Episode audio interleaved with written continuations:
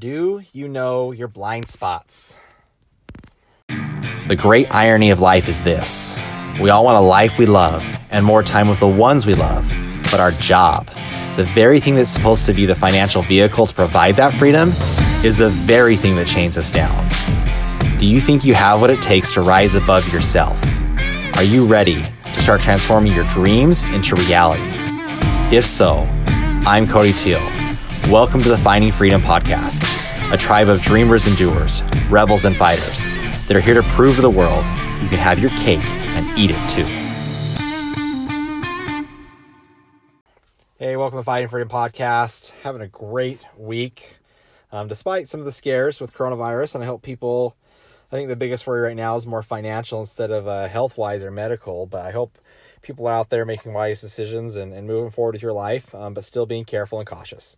Um, anyway, wanted to had an interesting conversation with my sister about blind spots, and thought that was a good a good thing to talk about in business and sales. And we'll, as usual, we'll start off with a story about blind spots. I had a buddy growing up, and uh, his name was James, and James was a super smart kid.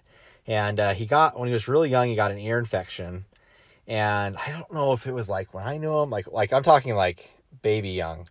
And I remember we were went to middle school together, and then his family ended up moving away, and he came back after high school to visit, and we were hanging out or mid high school or something like that. And we would like go, we'd like playing loud music or like talk or whatever, and be like, ah, he'd be like, ah, that hurt, that hurt. And like, what are you talking about, James? And what happened when he was really so that ear infection was really young, they put ear pl- ear, ear drains in his in his ear to drain out the infection, but they'd forgot to take them out. And it like calloused over it. And then they had to go back in when he was like much older and surgically remove them. And what happened was is like all those calluses went away and all of a sudden he could hear like a normal person. And uh, it was like a whole new world to him. It's really really interesting. Um, you probably if you want to see like this in like real life, they a few years ago was, was trending is they gave these like color they gave these color correcting glasses to people that are colorblind and they could all of a sudden see like the world of colors and it's like really emotional to watch um, but it brings up this this concept of like blind uh, well handicaps really but blind spots and i think a lot of times most of us focus on physical handicaps you know it's because they're so obvious whether that's blind deaf or um, whatever and you know, paraplegic, and I don't mean the labels as like a as a negative thing. It's just a reality that some people have to deal with, and, and it sucks. Um, or or it's empowering at the same time. But um, I think because it's so easy to see the physical blind spots that we often don't see the emotional or mental blind spots. Today, I specifically want to talk about emotional blind spots. It's something we not we don't talk about a lot. Um, so here, here's one example of a blind spot. Please don't take this personally offensive. Um, some of you probably will, um, but you know those people that end up just always going through relationships, like getting married and remarried, divorced, remarried, divorced, remarried, like three or four times. Um, those most of those people have emotional blind spots um, for the their spouse or future spouse right i and again like I, I play that i say that jokingly but and there's a lot of heartache that goes through a lot of people so i don't mean to downplay that um, but i've i've known a few of these people in my life and uh, they literally cannot see the difference between someone that's going to help or hurt them in a relationship like they're literally blind and so, because in America we have this culture of like romantic love and how like the individual is responsible for finding their mate, um, we don't put a lot of stock in other people's opinion, right? We love we we like to fantasize about love at first sight, and we we put in our movies and our books and everywhere, and so that's like a lot of the reality that people try to live. Um, the problem is is that some people are literally emotionally blind in romantic love. And they make really really poor decisions with who they decide to spend their life with and commit money time or time resources and and emotional capital mental capital physical capital with them right? And uh, then they just go through these emotional roller coasters and it's so like heartbreaking to watch but like that's what a lot of people actually go through and i'm sure you're you may be laughing right now because you probably know people like that and for these people it would literally be better for them if they wanted like long lasting, like a committed committed love, to say, I give up at this like matchmaking thing. I am going to take out my complete responsibility for it. I'm going to work with people that really, really know and love me and have my best interest in mind and let them do the matchmaking for me. And that would probably have them find a better mate. Yes, that is going to take away some of the romantic thrill of getting to know some, go on the hunt and find somebody and win them over. You know, like, yes, it is going to like take away a little bit of that.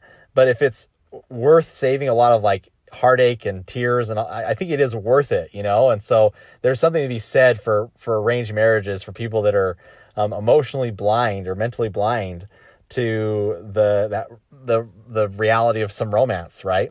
Um, that happens as well in business. Um, we all have our blind spots and of things we literally cannot see. Um, and sometimes we call these strengths, and sometimes we call these weaknesses.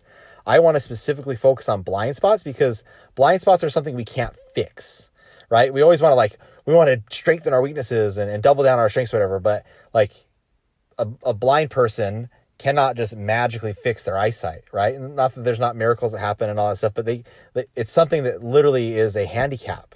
And we have emotional handicaps that we literally cannot get over um, without, but we can, we, we can't get over ourselves, but we can have people that we are surrounded by that make up for those weaknesses. And that's really important. Okay, let me give you a couple examples. In sales, a lot of the time, I meet with a lot of sales reps that want to be a sales manager, um, but they're completely blind um, to how to nurture and, and train and grow people, right? They could be someone that's so naturally good at sales that it's hard for them to teach others. Not that they couldn't do that eventually, but some people are literally so good at sales that they can't see out of that. And they're they may have the potential to be a good sales manager um, because they can lead the way, they can lead from the front, you know, they can be inspiring. Um, but that kind of person, if they wanted to be a really effective manager, would probably be best suited to find a co-manager who is really good at training, who has a duplicatable process, that can define things and, and pass that knowledge on in, in a really effective way to other reps. And that, that co-managing relationship would really be really good. Yes, they would have to give up a cut of like their commission or overrides, um, but that would be much better. They would much better serve them just trying to bully it through with themselves to something they're completely blind for, right? Like people that run in the Olympics that are in the that run blind, they always have someone that holds their hand to guide them, right? And that person could be seen as a handicapped or something that empowers them to do something. I, and I like to choose the empowering me- method. Like when I see those races, that I get like really emotional and I feel it, partially because I have really bad eyesight, but um, I feel it. I think that's an empowering thing, not like a handicap or, or diminishing thing. Okay, here here's another one.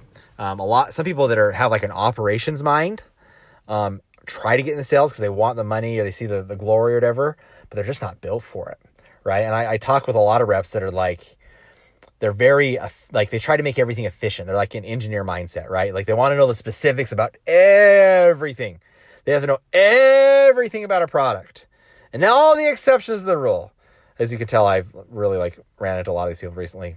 Um, and it's not that they're not talented. It's not that they don't have like strengths. Um, but that spec- that specificity, um, that attention to detail will probably hurt them in sales, most likely. Um, because they're going to get they're going to be in analysis paralysis and they're going to push that onto the customer and the customer is never going to make a decision you know whereas sales is like very emotional very belief oriented and if you can have that passion even if you don't know jack about the product people will actually buy more likely than, than from someone that knows everything about it right that belief's going to carry them a lot farther than product knowledge 100% right? And so it takes a, but someone has to be.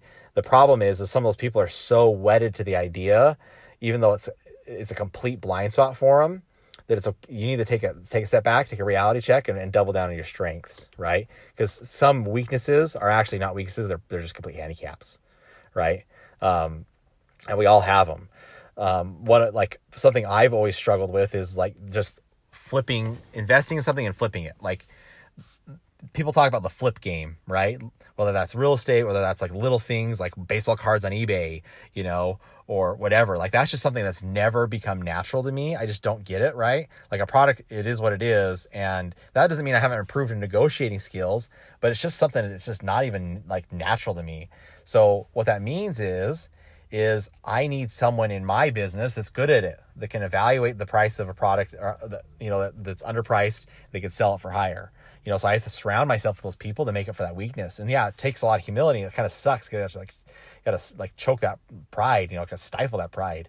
Um, but I've noticed as I've surrounded myself with those people, I've got a little better at that skill, but also they've got my back, and that's way better. Um, the biggest like takeaway from this is well, there's there's two. Is one like you got to be humble.